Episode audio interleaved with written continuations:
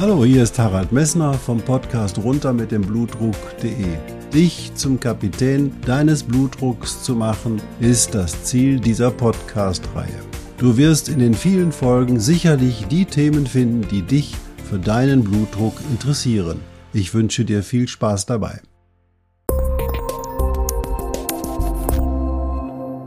Hallo, hier ist wieder Harald Messner vom Podcast Runter mit dem Blutdruck.de. Heute sitze ich nicht alleine am Mikrofon, sondern heute bin ich froh, dass die Frau Birgit Schwenke sich bereit erklärt hat, ihre Erfahrungen mit der Medizin und vor allen Dingen ihre Power, die sie bewiesen hat, bei all den Dingen, die sie in ihrem gesundheitlichen Leben erlebt hat, mit dir zu teilen. Also ich begrüße Birgit Schwenke. Hallo. Hallo, guten Morgen. Wie geht's Ihnen heute? Mir geht's sehr gut, wunderbar. Sehr schön. Wir treffen uns hier im Ostsee Bad Boltenhagen, wo die Birgit Schwenke gerade im Urlaub ist. Und äh, ich habe das Glück, hier zu wohnen, aber das weißt, weißt du ja bereits. Und die Birgit sitzen hier im Iberotel, gucken auf den Seehafen, das ist richtig schöner Ausblick hier. Und ich glaube, die Birgit genießt den Urlaub auch hier. Absolut, der Blick vom Hotel ist schon toll. Und die Gegend ist toll, man kann super Fahrrad fahren, man kann hier einfach viel machen. Sehr schön.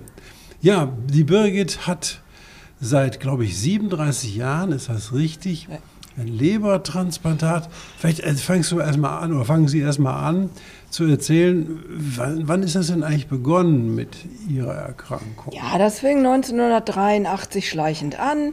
Mir war übel, mir war schlecht, ich war schlapp, kraftlos. War beim Prüfungsstress, Abschlussprüfung, Ausbildung. Ja, man hat ja immer eine Ausrede.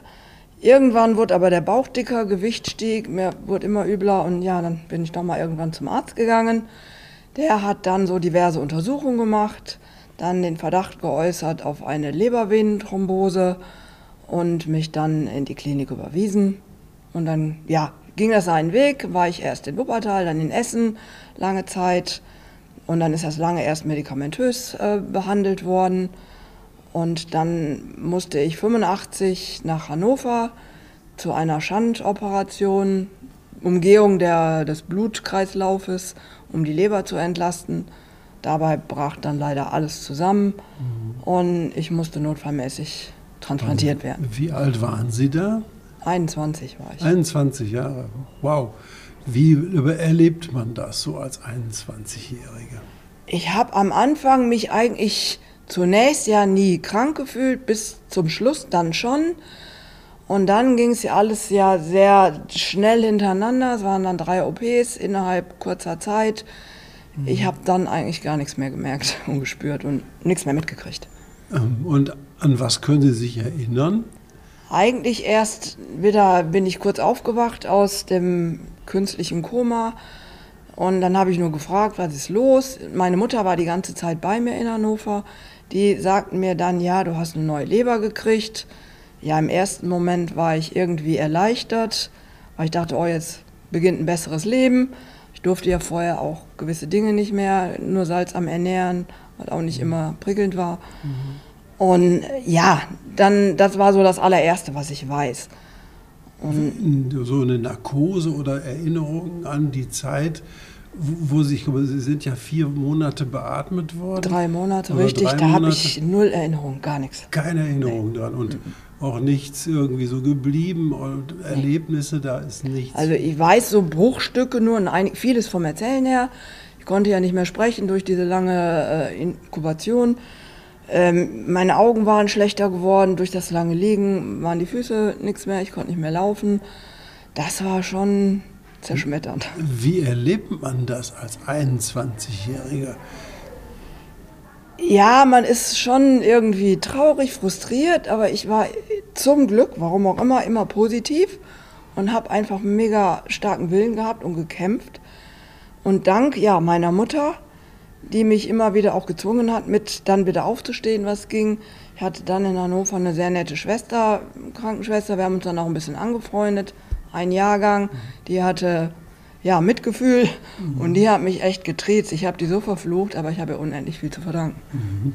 Das ist so, glaube ich, dass man solche Menschen in der Situation braucht. Ne? Absolut. Also dann, wenn ich da alleine gewesen wäre, glaube mhm. ich, säße ich heute nicht hier. Und die Mama, die war auch die ganze Zeit dabei? Ja, oder? Ich war ein halbes Jahr da in Hannover in der Hochschule ja. und die war die ganze Zeit dabei. Mhm. Bis auf mal kurze Unterbrechungen, dann wurde aber eine Tante oder wer geschickt. Also ich Boah. war nie alleine. Wahnsinn, das ist natürlich super toll, wenn man so, ein, ja. so eine Unterstützung hat. Ja, ne? Absolut. Und wie, wie haben Sie dann an die Zukunft gedacht? Ist da irgendwie so was gekommen, ey, kann ich mal wieder gehen oder wie haben Sie das Klar, überlegt? Der Wille war da, ich will wieder gehen, war mhm. harte Arbeit mit Krankengymnastik, Elektrotherapie, komische Bäder mit Elektro, mhm. lange Zeit in Reha, erst mal zwölf Wochen, dann nochmal wieder mhm. sechs Wochen.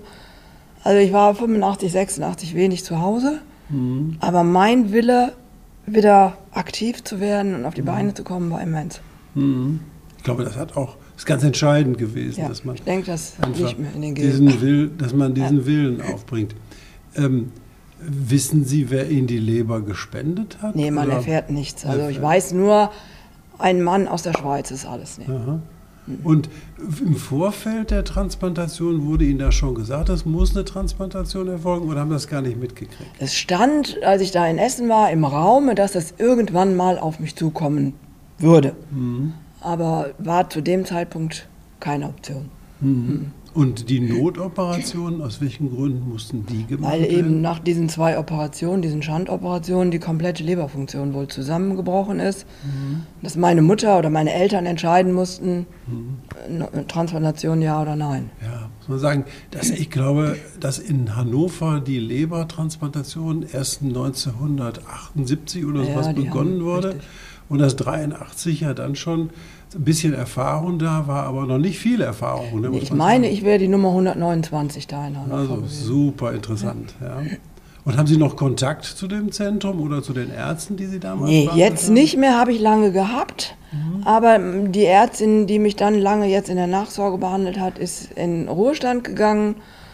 Und da ich ja dann zwischenzeitlich in Essen noch Nieren transplantiert worden bin, bin ich komplett nach Essen gewechselt. Mhm. Da sind wir schon direkt beim zweiten Thema, Wahnsinn. Und das war, als dann die Operation vorbei war und Sie wieder gehen konnte, haben Sie da ganz normal Ihr Leben wieder weitergestaltet oder wie ging es weiter? Das hat schon anderthalb Jahre ungefähr gedauert. Dann wollte ich gerne wieder arbeiten. Hatte ja nur meine Ausbildung zur Steuerfachgehilfin. Mein damaliger Arbeitgeber hat mich dann rausgesetzt. Stand ich erstmal da. Mhm. Klar, Krankengeld lief aus. Mhm. Rentenanspruch hatte ich nicht. Und ja, meine Eltern halt wieder auch finanziell unterstützt. Ich habe mhm. zu Hause gewohnt und wollte unbedingt arbeiten. Mhm. Und mein Vater war halt Geschäftsführer einer Werkzeugfirma. Und dann hat der halt gesorgt, dass ich da im kaufmännischen Bereich unterkam. Passte den Kollegen da nicht immer so. Mhm. Und ich war froh, da hinkommen zu können und habe dann erst stundenweise angefangen, ein bisschen später auch Vollzeit ganz normal gearbeitet. Wahnsinn. Ich muss ja sagen, dass wirklich ein tolles Beispiel dafür sind, dass, glaube ich, so ein familiärer Zusammenhalt ganz, ganz entscheidend ist, um auch solche schweren Krisen zu überwinden. Ja, absolut, auf mhm. jeden Fall. Also mein Bruder, meine Schwester, also eigentlich alle, jederzeit. Immer hinter mir stand. Das ist ja, gut. Und natürlich, dass Sie dann auch den, die Kraft und den Willen hatten, wieder voll in Ihren Beruf oder in einen Beruf reinzukommen. Doch. Ist ja nicht so, ich kenne eben halt viele, die nach solchen Schicksalsschlägen sagen, oh, ich kann jetzt gar nicht mehr. Und das ist bewundernswert, dass Sie wirklich wieder topfit sind. Ja, also ich wollte immer ein normales Leben führen, das war mir wichtig. Ich wollte ein bisschen mhm. Sport treiben, ich wollte mit, mit Freunden treffen, verreisen, alles. Mhm. Ja, das tun Sie ja heute auch noch. Richtig. Ja, wir haben uns kennengelernt, glaube ich, Mitte der, oder zweitausendzwölf oder dreizehn um den Dreh herum, ja. Ähm, da war was passiert? Die Nierenfunktion war halt im Laufe der Jahre schlechter geworden durch die ja, Immunsuppressionen, die man halt nehmen muss. Und man hat halt vor Jahren immer noch mehr gegeben, andere Medikamente gehabt. Und halt leider die Nieren kaputt gegangen. Ja, das war ja so, dass da noch gar nicht so viel Erfahrung da war über die Dosierung dieser Medikamente. Und das sind eine Reihe Menschen, die eben halt in den achtziger Jahren und siebziger Jahren transplantiert worden sind, haben dann sehr hohe Dosen des Sandimmuns bekommen Richtig. oder des Zyktosporins. Und äh, dann sind die Immunsysteme da mal ein bisschen verändert worden. Und dann hat das dazu geführt, dass eben halt die eigenen Nieren dann angegriffen wurden. Genau. Und wie haben Sie das gespürt damals? Eigentlich selber wenig. Gut, ich hatte oft Durchfälle, Fieberattacken. Ansonsten, mhm. ja, eigentlich eher labormäßig. Mhm. Klar, Urinausscheidung wurde weniger. Mhm. Ansonsten habe ich das so bewusst nicht wahrgenommen. Mhm. Und dann haben Sie ja Beginn, wann war das mit der Dialyse? Wann wurde die das? Fing äh, zweitausendfünfzehn an. Mhm. Und wie haben Sie diesen Schicksalsschlag im Vergleich zu dem, der Tatsache der Lebergeschichte dann erlebt? Für mich war dann auch klar, wenn ich die Möglichkeit habe, möchte ich gerne eine Nierentransplantation bekommen. Mhm. Die, der Weg an die Bewusstsein, ich muss jetzt an die Dialyse, war für mich erst der Horror, weil ich mir nur vorgestellt habe, ich darf nichts mehr essen, ich darf nichts mehr trinken, ich kann nichts mehr. Ich hänge da Stunden an so einer Maschine. Ja, mein Leben ist hin. Mhm. Ähm, als ich dann ja an die Dialyse musste und es zum Glück ja in Wuppertal die Möglichkeit einer Nachtdialyse gab, mhm. ja, musste ich mich ja dann damit anfreunden. Mhm. Und ja, im Laufe der Zeit habe ich dann gemerkt, ganz so schlimm, wie ich mir das ausgemalt habe, ist es dann nicht. Bin dann doch gut damit klargekommen und bin mhm. weiter arbeiten gegangen. Zwar immer nur auf vierhundertfünfzig Euro dann, mhm. ähm, habe meinen Sport machen können, also bin auch verreist. Mhm. Immer natürlich mehr Planung, Organisation, wo kann ich hin? Auch mhm. zur Dialyse, die muss ja leider weiterlaufen. Mhm. Hat aber alles super geklappt. Mhm. Das haben Sie einfach nur wieder auch nur als Schritt in eine weitere Situation hineingesehen, aber nie so gesagt, boah, wenn ich jetzt an die Dialyse muss, dann ist es wieder eine Hürde, die ich nicht schaffe. Oder so. Das ist bei Ihnen nee, nicht vorgekommen. Nee, nicht. Also am Anfang, klar, war das schon so, dass ich gesagt habe, boah, mein Leben ist jetzt vorbei, jetzt kann ich gar nichts mehr. Mhm. Aber ich habe dann ja erfahren oder selber an mir gemerkt, ich bin zum Glück recht gut damit klargekommen. Mhm. Nee, ganz so schlimm ist es nicht. Mhm. Also das Leben geht trotzdem gut. Leber mhm. weiter. Mhm. Genau, und dann sind Sie wann transplantiert worden? Ich bin dann, hatte das Riesenglück, nach zweieinhalb Jahren Dialyse, also zweitausendsiebzehn dann, mhm. ähm, das Angebot einer Niere zu bekommen, was ich dann auch schnell angenommen habe. Ja, sehr schön. Und die Niere ist super angegangen? Super angegangen, die Werte sind nach wie vor super, also es mhm. läuft perfekt. Und die Immunsuppression oder die medikamentöse Therapie ist jetzt... Die ist etwas umgestellt worden, da muss mhm. man sich halt jetzt an der Niere orientieren. Mhm. Die braucht etwas mehr, als es die Leber braucht, aber mhm. ja, da muss man halt immer im Zusammenspiel mit Arzt, mit Zentrum mhm. sich absprechen. Mhm.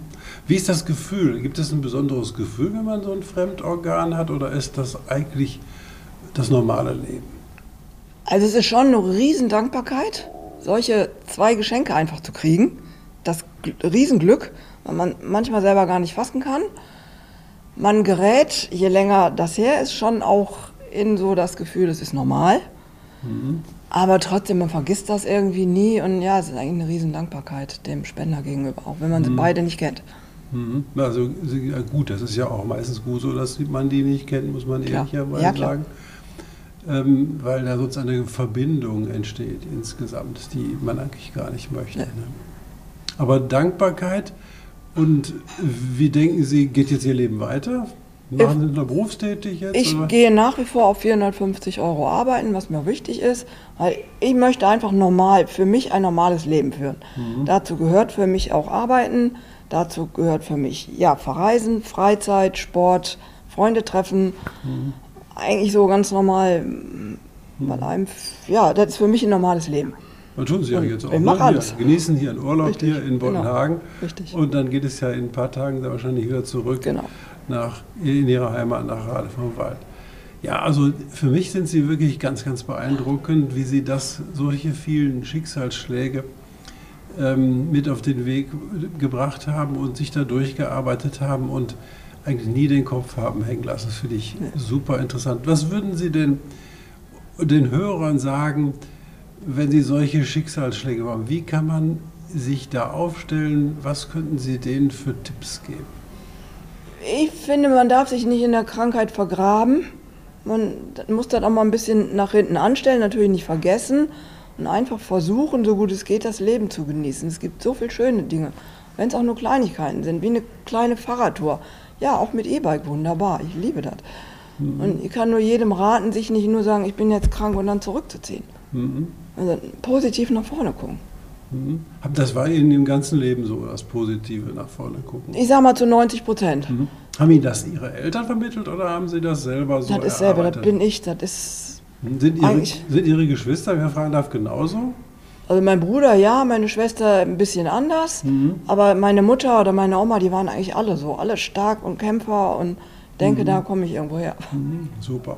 Das kann man natürlich auch wirklich sich erarbeiten, glaube ich auch. Ne? Auch dass man sagt, dass man sagt, ey, das will ich jetzt durchstehen. Also, du hast gehört jetzt hier in diesem Podcast, dass man in seinem Leben viele Hindernisse ähm, sehr gut bearbeiten kann und umschiffen kann, wenn man die positive Lebenseinstellung hat. Und für diese Information danke ich äh, der Frau Schwenke sehr und ich hoffe, du konntest etwas davon mitnehmen auf dem Weg. Sie hat es ganz toll gemeistert und wir sitzen hier gegenüber und ich sag mal, man sieht überhaupt nicht, dass die Frau Schwenke irgendwie doppelt transportiert. Die steht normal mitten im Leben, ist gestern von hier nach Wismar geradelt. Also, was haben wir mehr? Ich danke dir für deine Aufmerksamkeit. Ich danke vor allem Frau Schwenke für ihre Zeit, die sie mit mir hier am Mikrofon verbracht hat und wünsche Ihnen und euch einen schönen Tag noch. Vielen Dank.